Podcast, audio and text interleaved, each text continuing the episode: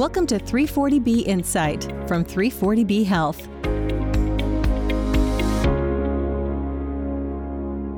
Hello from Washington, D.C., and welcome back to 340B Insight, the podcast about the 340B drug pricing program.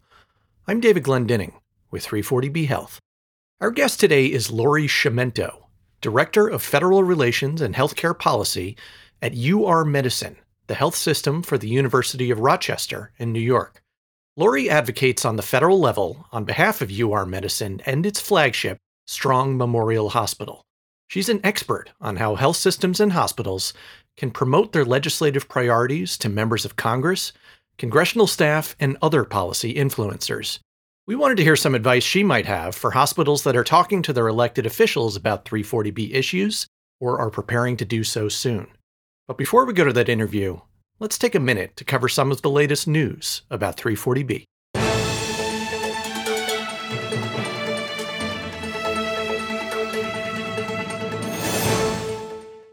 The Department of Health and Human Services is appealing a decision from a federal court in Delaware regarding the ongoing dispute over 340B community and specialty pharmacies.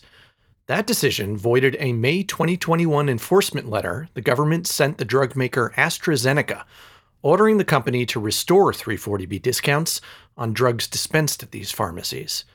Now, HHS is asking an appeals court to overturn that decision. The latest development means that three separate appeals courts will be considering the decisions of all four federal courts that have weighed in on this dispute so far. In the coming months, HHS, drug makers, and other stakeholders will be submitting briefs to these courts and panels of judges will schedule oral arguments to discuss the merits of the cases. Check the show notes for the latest status report on all the court activity.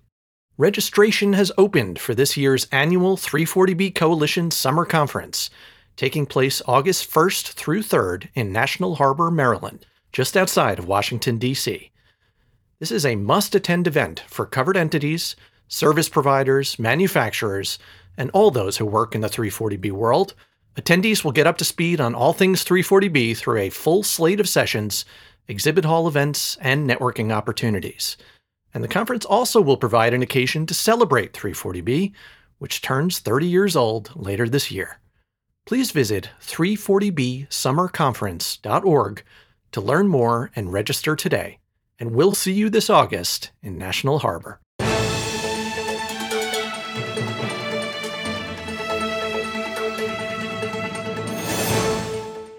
And now for our feature interview with Lori Sciamento.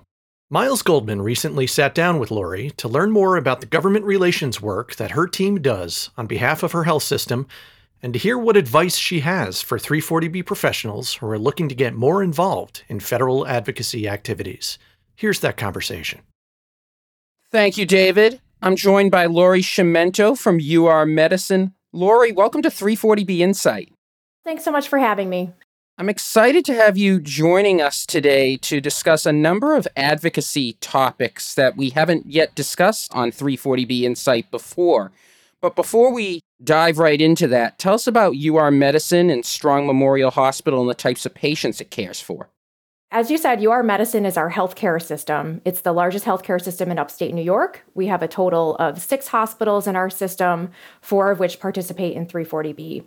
So, Strong Memorial Hospital, which you mentioned, is our flagship hospital. It's located in the city of Rochester in New York. We have about 850 beds. It's the only level one trauma center in the Rochester Finger Lakes region. Also, it has the only children's hospital, some of the only organ transplant programs in upstate New York as well. So, Rochester has actually the third highest concentration of poverty in the US. About a third of people who live here live in poverty, and actually half of children in the city of Rochester are living in poverty.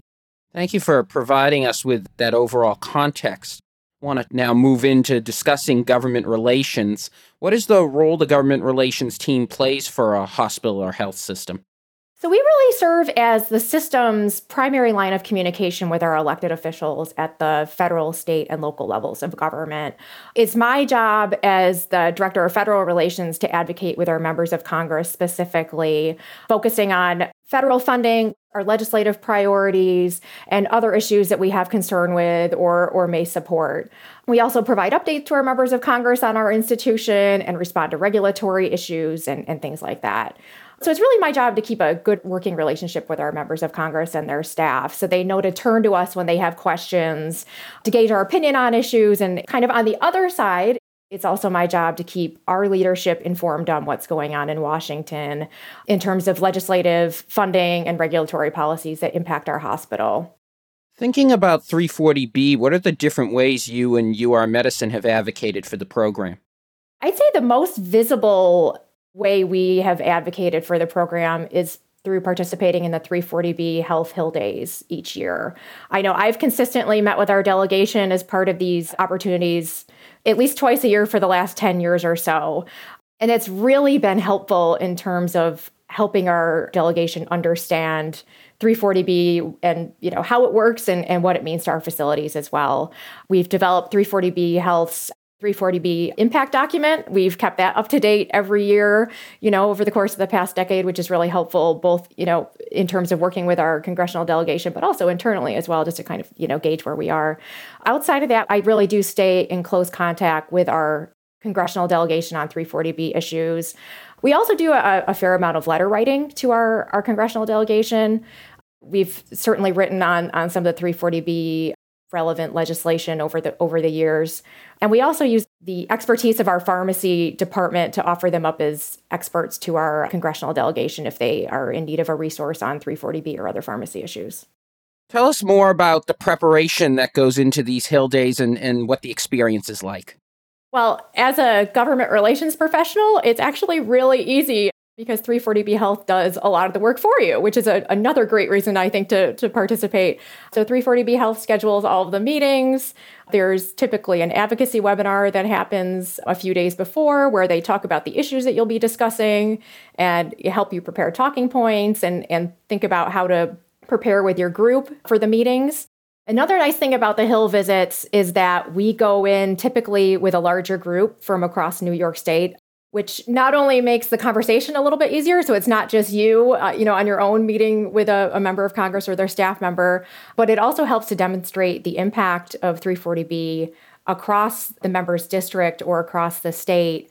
Different types of facilities um, different geographic areas you know they're getting a lot of different perspectives that they wouldn't necessarily get if you were to meet on your own I really think meeting with members of Congress or their staff, either in person or via Zoom, as we have done the, over the course of the past two years, makes a difference. I started participating in the 340B Hill Days back in, I think, 2013. And back then, staff didn't know what 340B even was. I can remember going into meetings and you would just kind of get a, a blank stare on the other end. And now we go into meetings we say 340B and they say, ah, yes, 340B. I know all about 340B. So I think it really just is a, a, testament to how important it is to stay in regular contact with your members of Congress and their staff on this issue. You mentioned about really having a strong knowledge base of the program. 340B professionals, of course, have that strong knowledge base. So, how can they work with government relations to advocate for the program? First, I would say if you don't know your government relations team, reach out and introduce yourself. I would be lost without my colleagues in pharmacy. They know so much and they have really great connections externally and internally that have been incredibly helpful to me over the years. A lot of us as government relations professionals are really kind of jacks of all trades. We have to know a little bit about everything. So we don't have a chance to delve as deeply into this issue as a lot of us may like. And also, if we're not hearing from our folks internally, we may not necessarily know that 340B is a big issue for us. So reach out and make yourself available to your government relations team if you haven't done so. I know one of the ways professionals can advocate for 340B is by hosting a policymaker. Can you tell us about the importance of these site visits at your hospital? How does that help with your 340B advocacy? Yeah, I think firsthand visits are incredibly important and make a huge difference in terms of how well a member of Congress understands what you do at your institution and how 340B impacts the programs and services you provide. Um, is also another great way to help establish that relationship with them if you haven't done so already and creates a visual for them the next time you put in a call or you meet with them in DC. They can say, Oh, yeah, I remember when I came out there to visit and saw, you know, X program or met with so and so. You can set this type of visit up in a number of different ways. You can tour units, let them see firsthand the services that you provide. You can also have them sit down and meet with your leadership. This is a great time to get your leadership group together and have a deeper conversation about your priorities and how 340B fits into that. It's not an opportunity that a lot of them get all the time because for the CEOs, CFOs, and the like, uh, a lot of them have very busy schedules. And when you can get a member of Congress to come in and talk to them, it makes it easier than trying to arrange travel for them to DC. We try to do it as often as we can. It's also a great thing to try in August when Congress is in recess. A lot of times you'll find that their schedules are a little bit more free than other times in the year. Can you walk us through the overall steps involved in these hosting events? What are some best practices? Sure. First, talk to your government relations team. You may also want to loop in public relations or communications and also notify your leadership that you've gotten this request.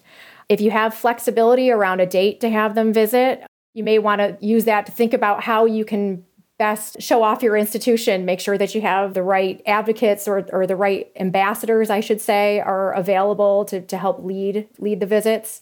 You may also want to think about whether you have uh, patients who would be good ambassadors for your institution. And then finally, make sure you have things well organized and prepare an agenda for the day that goes through start to finish. I always also prepare a background document for the, the folks at my institution who are participating that outlines, you know, kind of what's what's going on in Congress, what questions may come up, and some general talking points so that they're well prepared for the day of the visit. I will say it's a lot of work the first time you do it, but once you've done it, you'll have a framework together that you can use in in the future. And like I said, once your member of Congress comes to visit, it's something that they'll remember and the next time you meet with them, they'll have that visual to go along with your meeting. Sounds like a really rewarding experience. And when you're preparing for whether it's a Hill meeting or whether it's a, a site visit meeting with a policymaker, are there guidelines you tell advocates to keep in mind in terms of just from a communications standpoint? Absolutely. First and foremost, maybe it goes without saying, but I always tell people make sure you're respectful. Even if they disagree with you on this issue, there may be opportunities down the line to find some common ground. So always be respectful of the person you're meeting with the key really is to start out by developing a good working relationship, be a resource to them, and you can build on things from there. Second, I think it's really important for folks to go in without assuming the person you're meeting with is familiar with the issue. And they, particularly for 340B, I always start a meeting with a general overview of the issue or, or simply ask them if they're familiar with it. I know back when I was a staff member, you know, I was in my you know, early to mid 20s and, and didn't want to admit that I didn't know something. So I would just kind of sit there and, and nod and pretend as best I could. And I think at the same time that probably lessened the value of the meeting to me. So don't be afraid to ask the person if they, they're familiar with 340B. It's also important not to talk in acronyms. I know in healthcare, especially, we're so used to, to doing this, it's like second nature. But you want to keep in mind that the person you're meeting with may not be familiar with those acronyms. So keep the conversation as high level as possible so that you don't uh, create confusion or have them, like I said, scrambling in their notes to write down things that they Google afterwards. I always go into a meeting still, having done this for 10 years, with a set of talking points for myself so that I don't get off topic. Last but not least, I always recommend you prepare leave behind materials.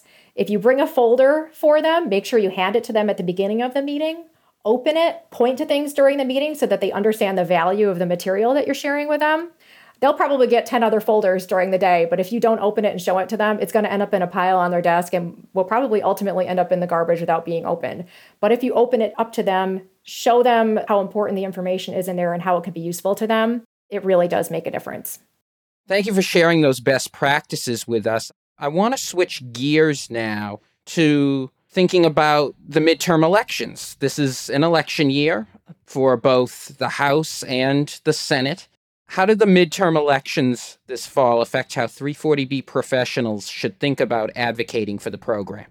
we're likely to see a lot of new members come into Congress after the midterm elections. And the key here will really be for hospitals to get in and educate new members early so that they understand the issues that are of concern to us. Sometimes we at UR Medicine will even meet with members before they take office as they're preparing to take office just so that they can come in in January familiar with our institution, understanding our legislative and funding priorities, and we can really hit the ground running at the beginning of the year.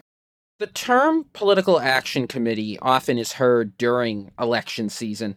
What are political action committees and what role do political action committees, also known as PACs, have in advocacy efforts? Yeah, political action committees are organizations that support or oppose a certain issue or issues, and they raise money to support the election of certain candidates that support their cause, or they try to defeat candidates that don't necessarily align with their cause. PACs can really have a lot of influence in terms of affecting elections. The way they operate allows them to take smaller donations from individual donors and kind of pool that money together to make a, a bigger donation so that political action committees give issues a seat at the table, more or less. One thing I recommend to you if you're interested in donating to a PAC is first talk to your government relations office or your general counsel. There's a good chance your institution may have a lobbying and political action policy that you may need to consult before doing so. When you think about all the different types of advocacy you have led, what would you say is your greatest success story? Well, one that comes to mind just happened recently, and that's related to the 340B pandemic eligibility issue. This is something that we pushed hard on for months last year. As I mentioned, we have four hospitals that are 340B eligible, and three of them were in great danger of losing their 340B eligibility due to uh, drops in uh, DSH percentage as a result of, of changes in payer mix uh, during the pandemic.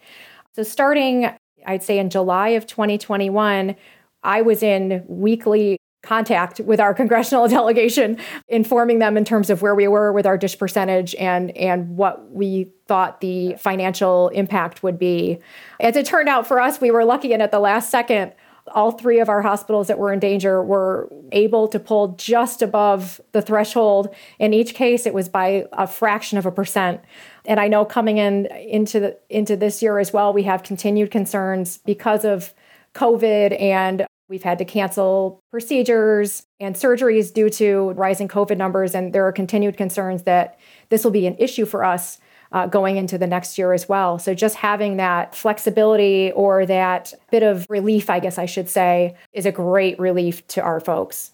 Well, I think that really demonstrates the power of advocating for 340B and how it's so important in the effort to protect 340B for hospitals and patients.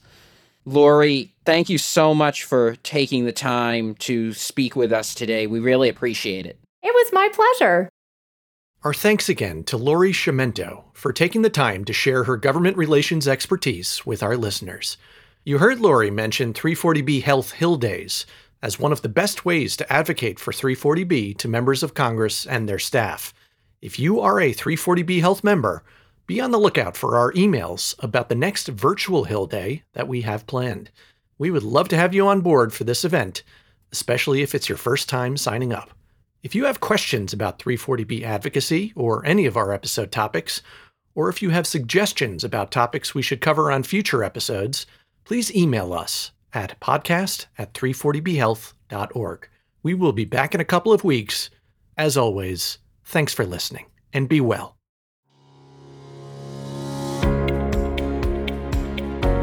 Thanks for listening to 340B Insight. Subscribe and rate us on Apple Podcasts, Google Play, Spotify, or wherever you listen to podcasts. For more information, visit our website at 340bpodcast.org. You can also follow us on Twitter at 340B Health and submit a question or idea to the show by emailing us at podcast at 340bhealth.org.